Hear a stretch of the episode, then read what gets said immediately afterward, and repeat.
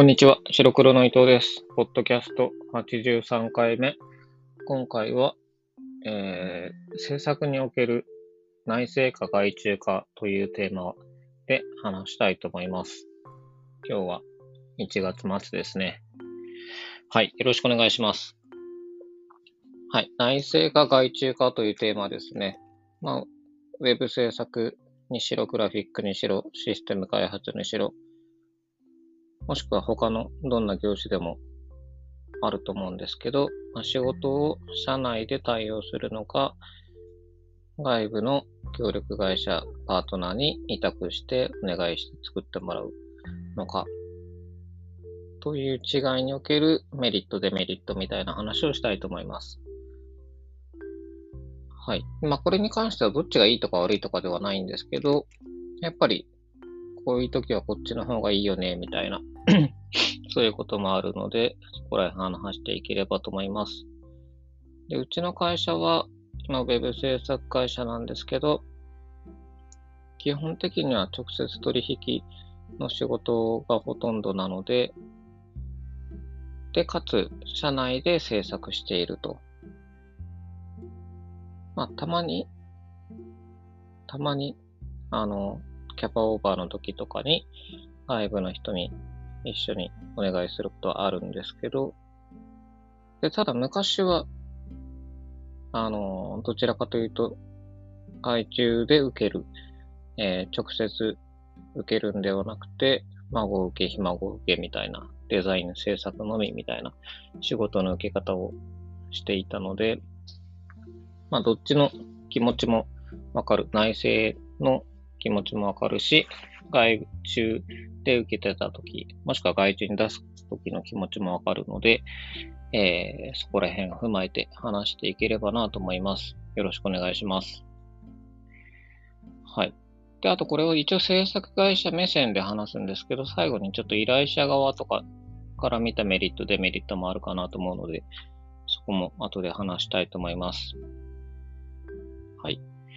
で、えっ、と、まず制作会社から見て内製のメリットっていうのは、そうですね。まあ、やっぱり内製だと、まあ、進行しやすいというか、直接お客さんから依頼があって、それを社内で作るっていうのが、やっぱり一番やりやすい、コミュニケーション取りやすい環境で仕事ができるので、まあ、そこが一番大きな大きなメリットになるんじゃないかなと思います。で、まあ、あとはもう一つのメリットとしては、えー外注に出すよりかは、そのコスト面では多分抑えられる。まあ、ケースバイケースだけど、まあでも多分中で、中にいる社員に仕事をお願いした方が、まあ、トータルコストとしては抑えられるっていうメリットがありますよね。で、もう一つは、まあ、あと一番これ、個人的にはこれが一番でかいっちゃでかいんですけど、どうしても仕事なんでまっすぐ進んでまっすぐ終わらないので、途中でこう仕様が変わったりとか追加したりしたときに、こう、まあもちろん追、追加の作業で追加の時間と追加の予算が取れるときはいいけど、必ずしもそうではなかったり、まあ細かい仕事も含めて、だし、逆に追加工数認められてても、仕様変更があることをあまり嬉しく思わない制作者の方が多い。まあそれは当たり前ですけど、特にシステム面とか絡んでくると、え、な、なんでそうなるのって話に手戻りになったりとか、あとは単純に外部仕事、えー外注で受ける人のスケジュール、ややれるっちゃやれるけど、もう時間ないからやれないみたいな。ことになるので、そう、だからそこの仕様、まあ大雑把に言うと仕様変更があった時の対応がとても依頼側、えー外注する側としてはやりにくい。でこれが1回ならまだしも、そういうのが発生するとき、大体その後、ちょこちょこ発生したりするので、そうするとやっぱり、外部の制作者からすると非常に嫌がられる。で、こっち側としても申し訳ないなっていう気持ちでいっぱいになってしまうし、やりづらい。だから多分僕は多分そこが一番のネックで、あの、外部、そう、どっかのタイミングで、要は一人法人でやろうかって考えたタイミングもあって、基本自分でやって足りないっては、外部の協力パートナーにお願いしてやっていく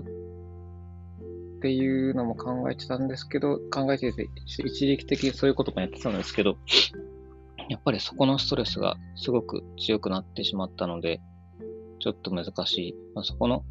コミュニケーションの取り方とか仕事の、まあだから時間で区切る、その見積もりとかも、これ、えー、かかった時間分請求してねっていうやり方だったら、多分、依頼する側も受ける側もそんなに大変にならないというか、結局お金の部分で追加が発生した時に見積もりのするのもめんどくさいし、依頼、えー、外部の人からすると。で、そういう依頼する側もお金の話っていうのがストレスになったりするっていうところですね。あれ？何の話だっけ？メリット、あ、だからそうね、外。で、そういったことが内部だと起こりづらい。まあもちろん内部の人にも仕様変更っていうのはもちろん言いづらいんだけど、少なくともコストのお金の話をしなくて済むっていうところで、と、あとスケジュールも一応代表が当然社員のスケジュール管理してるから、ここのに予定をこうしてっていうふうに調整しやすいっていうところですね。なので、やっぱり仕事がしやすい。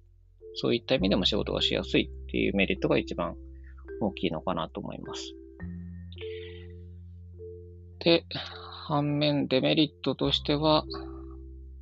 何ですかね。まあ、教育コストがかかるっていうところ。まあ、新卒で雇用したりとかの時はですね。まあ、中途だとある程度レベルある人とかだったらいいんですけど。で、あとはその退職の問題が常にあるので、えー、社内の今いるメンバーで力量が決まってしまう、仕事ができる量が決まってしまうっていうところ。なので、よくその、会社によってなんか、あれ、この会社なんか、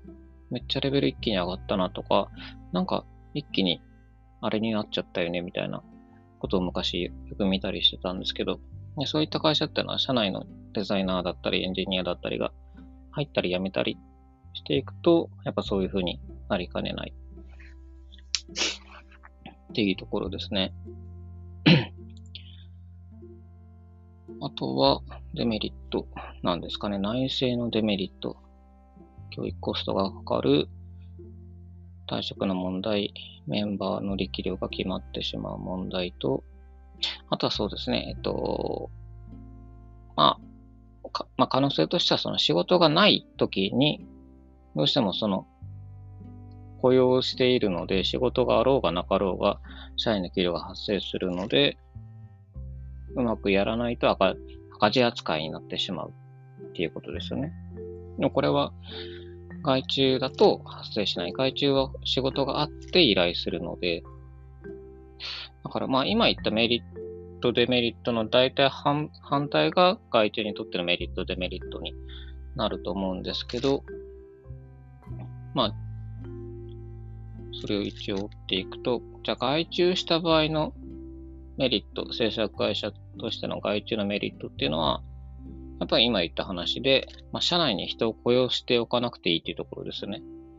これがやっぱ一番でかくて、えー、毎月の決まったコストっていうのがかからない。その社員、雇用する社員分かからない。これは非常に大きいですよね。もうなんなら自分の人件費と雑費と場所代とか、そんぐらいで済むので、非常に最小限で会社を運営していくことができる。っていうところですね。で、もう一つは、えー、まあ多分こっちの方が大きいかもしれないんですけど、やっぱり外部パートナー、外部のデザイナーに依頼するっていうのは、やっぱり案件によって得意な人に仕事をアサイン、お願いできる、アサインすることができるっていうところですね。まあこういう、まあなんか、そうですね、かかっこいい系のデザインは、そういうのが得意な人にお願いする。とか、まあめっちゃ情報整理が必要なものとか、UI に力を入れないといけない時とかには、そういったのが得意な人にお願いすると。これも非常に大きなメリットかなと思います。社内にいる、内政だともう社内にいるメンバーでやるってことなので、もまあ、もちろんその中でも得意不得意で分ければいいんですけど、外部の場合はそれを広く考えることができるっていうところですね。はい。あと、外注のデメリットとしては、まあ、細か、細かい点がいろいろありますよね、このデメリットは。まあ、さっき言った、あの、仕様が、仕様変更の際のいろんなストレスっていうのも、まあ、これもデメリットの一つですよね。まあ、個人的にはそれが一番大きいですけど、あとは、なんでしょう。まあ、初めての人は、やっぱ何かと不安。その、まあ、クオリティもそうだし、仕事のやり方もそうだし、なんか連絡、連絡がどの頻度で取れるのかどうかみたいなところも含めて、まあ、数日返信がないとなんか不安になったりとかっていう、そういうストレスもあるかなと思います。あとは、まあ、デメリットと言っていいかわかんないんですけど、そのレベル高い人は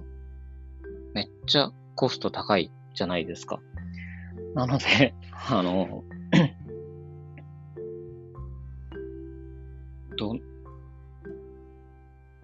要は、えー、まあ、仮に、仮にですけど、100万円の仕事があったときに、うちで受ける単価より下手したら高いフリーランスの人とかもう5万といるので、その決まった仕事100万円だけど外部の人に150万かかってしまうみたいな、まあ極端な例ですけど、になってしまうと、同赤字になってしまうので、だから適正なレベルで適正な価格帯の人を、あ、そっか、だからデメリットとしては、ちょうどいいパートナーを見つける困難さっていうところですかね。た例えば僕にしても、その外部で仕事を受けてくれそうな人の知り合いとかは一定数いますけど、変な話、めっちゃでみんなもう、まあそっか、ベテラン、ベテランになっていくから、若い知り合いが少ないっていうのもそうだけど、レベル高い人ばっかりなので、で、そういう人にお願いすると、まあ高い。高くていいんだけど、高くていいんだけど、そうすると、うちからのお客さんにお願いする額も高くなってしまう。まあ、うん、だから高くして、より良くしていくっていうのでいいんだけどね。いいんだけど、つどつどそうもいかないので、て、要は、そんなに高くなくていいけど、相応のレベルであればいいって、まあ、微妙なこと言ってるけど、そこそこのちょうどいいレベルでちょうどいい費用の人を見つける困難さ。あとは逆にめっちゃレベレベルが低いかどうかわかんないけど、レベル未定で、の人で、かつ、まあそれは安かったりするんだけど、そのよく営業メールとかで毎回毎回すごい来るけど、でそういう人はもうわかんないんですよね。どのくらいできるかが。まあわかんないから実績見ても、結構実績見てもわかんないじゃないですか。誰がどこまでやったかっていうのは。あとどのぐらいこう仕事のコミュニケーションが取りやすいかっていうのもわかんないので、二の足を踏んでしまうから、知ってて、まあ、価格帯が分かってる人過去に仕事をしていて、安心できて、まあ、このぐらいの金額でお願いできるっていうのが分かってる人が一番もちろんやりやすいんですけど、あとあれか、そうか、デメリットのもう一番大きいのはあれか、外部の人はできる人ほど忙しいから受けてくれないっていう問題ですよね。それが一番でかいですよね。いくら知ってて、知り合って、過去に仕事したことがあっても、この時期にお願いできますか？ちょっと難しいですなともう終わりなんで。大半そう。だからできる人ほど仕事が埋まってるので、お願いはそもそもできない、受けてくれないっていう問題。だから、逆にその どうやってるんですかね？その、結構一人法人とか、まあ、一人法人じゃなくても、社内には営業とかプロデューサーばかりで、制作は外注っていう会社は少なくはないんですけど、まあでも相当いるってことですよね。外注先が。で、たくさんいて、つどつど連絡して、っていうケースですかね。はい。まあ、大体そのあたりですかね。まあ、個人的には内政の方がやりやすい、まあ当たり前ですけど、ですけど、まあたまには外部の人も仕事と一緒にして、まあそういうその仕事ぶりを見て勉強したりっていうのもあるし、ね、そういう意味での刺激をもらえるっていうメリットもあるからね、いいですよね。うん。で、あと依頼側にしとって、仕事を依頼する側にとって、内政がいいのか外注がいいのかっていう周りの話をすると、まあ内政が喜ばれる、好まれている、望まれているんだろうなっていう空気は感じるし、実際こう、新規の問い合わせで会社の説明するときに結構聞かれるんですね。その、白黒さんは中で制作されてるんですかっていう質問を。で、まあ、そうですね。基本的に中でやってます。どうしてもの時は外部にお願いしていますっていう、まあ、割と正直に答えるんですけど。で、まあ、基本的にそこで、あ、なんか、こう、ポジティブなリアクションを返してもらえるんですけど、やっぱり、こう、まあ、僕が逆の場合でも、まあ、何かしら、まあ、グラフィックデザインでもシステム開発でもいいけど、依頼しようとしたときに、いや、うちは中でやってなくてパートナーとやってるんですよって言われると、じゃ、その分高くなるなっていう気が、やっぱりしちゃうので、どうなんですかね。で、そういった内政か外注かが、えー、依頼者側からホームページ見てわかるかっていうと、基本的にはわかんないですけど、結構正直な会社は、そう、あれを見ると分かって、スタッフ紹介のページで、結構昨今の制作会社って、十数人ぐらいいる会社って写真と肩書き載せてる会社はまあまああって、で、そこでよくよく見るとデザイナーがいない会社とあるんですよ。デザイン制作会社なのに。あれ結構、プロデューサーとかディレクターとか、なんかそういった肩書きの人ばかりで、あれ？中にいないってなって、で、そういう会社は実際話を聞くと、もう 外、制作は全部外注ですみたいな、な会社だったり、あとは、えー、実績ですね。制作実績も、よく見ると、ちゃんとこうクレジットで、社内か外部かをきちんと線引きして書いてる会社。まあ、これも正直な会社はそういうふうに書いてるので、で、直近数件追っていけば、あまあ、社内で作ってるのか、社外でやってるのかっていうのが大体見えてきたりするかなと思います。まあ、結構その、名前、個人名だけ書いてるところもあるんですけど、それは社内か社外かいまいちわからんかったりとかもするんですけど、ただまあそこまで依頼するときに見る見るかというとなかなかしんどいので、もう聞いた方が早いですよね。うん。っていうところの話ですね。あと、えー、制作会社と依頼者側を立つデザイン、まあ、例えば採用でどういう会社に就職しようかって考えるときでいくと、これもまあ一長一短ですよね。内製してる会社に入った方がもちろんそこでデザインできる、実作業できるっていうので、まあ、デザイナーとしてはそういったところがいいだろうし、もしくはなんか外、外注中心だけど、まあ、中にやっぱデザイナーいた方がいいよねってなって、そういう枠で採用されると、まあ、デザイナーが少ない方が、なんだろう、いろいろ決定権も自分にありそうだし、そういう意味でやりやすいみたいな環境もありそうだけど。っていうのと、あと外注に出してる会社の方が給料高そうな気がする。なんか、偏見だけど。ですかね。まあこれもだから外からわかんないので、正直に聞いてみる。で結構有名どころの制作会社もあ全部外注ですみたいなことが結構見たり聞いたりするるんですね。あ、ここの有名な会社もそうなんだ、とか。あともう、なんか、昔は内製で作ってたけど、今は、ほぼ外注みたいな会社もあったりするし、うん、だからそう、昔、結構大手の制作会社のホームページ更新をうちがやってたりとかしていて、いや、社内にいるでしょと思ったけど、いないみたいな感じで、へえと思って。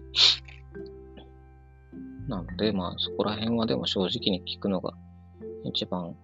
わかりやすいですよね。で、あとその制作外注に関しては、なんだろう。デザイナー、制作上がりじゃない人の方が多分やりやすいはずで、どうしてもそのデザイナー経験したディレクターとかが外部に外注し依頼しようとしたときに、仕事の大変さとかめんどくささを理解しているので、あの、どうしても恐縮してしまうというか、こんなお願いできんよな、しづらいよなっていう。そこを経験してない人の方が、なんていうか、い、良くも悪くも非常にし気軽に、あの、これは追加でこうなったんでお願いしますっていう依頼の仕方をしてくるんですね。で、それは、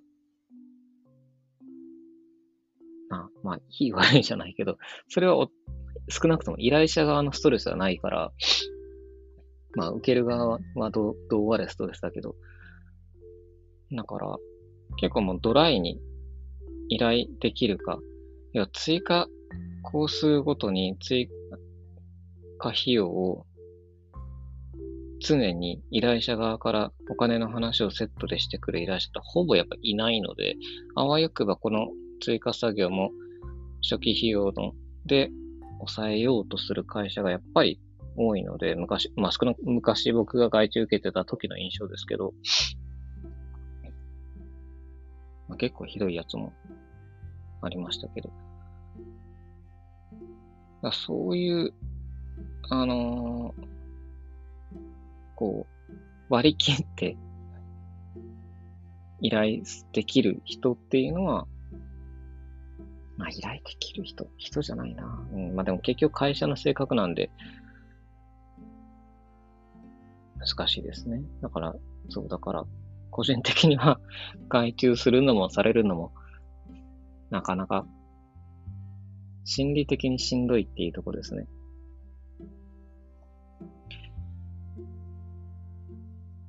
まあ、あとはちょ、そうか、外注で受けるメリットとしては、大体仕事の納期とかも決まってるし、その、お客さんとのやりとりを元請けがやってくれるってメリットやっぱすごい大きくて、その、どうあれ、終わるし、このスケジュール通りに終わるし、えー、あと、まあ、お金的にも、まあ、でも、受けるところによるけど、外注で受けてた時の方が直接取引より金額帯良かった案件とかも少なくはないので、いや、元請けが、うちがびっくりするほどの金額を受けてるケースは、うちが直接取引で仕事するよりか、デザインだけの方がめっちゃ高かったりとかもするっていうことですよね。あとは、もう鼻からこの予算でこれだけやってくださいみたいな時っていうのは、なんそのお金面のことを考えなくていいっていうメリットもあったりするので、なので、まあ、向い、まあ、体制に強い人とか、あとは手に、他の人ができないことができる人っていうのは依頼が殺到するだろうから、ある程度自分主導で受けられるっていういや代わりがいくらでも効くよっていう立ち位置で外注受けるのは多分きつい。ずっと続けるのはきつい気がするので、だからまあフリーランスで制作のみずっとやってる人、まあどうなんだろう。でも結構、まあ2パターンありますよね。その、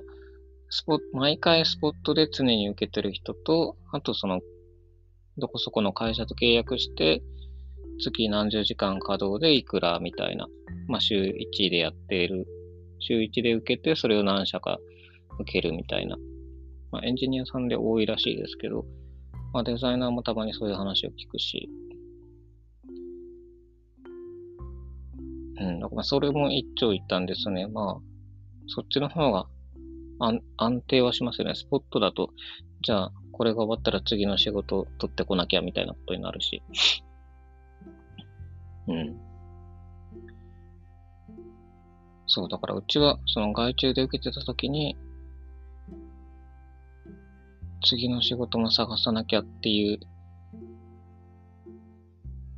ことももちろんやってたんですけど、まあでもそんなことやるぐらいだったら自分で直接取引できる仕事を身につけるた方が早いなって思って切り替えていったんですけど、まあまあ、だからそこのいろんなストレス、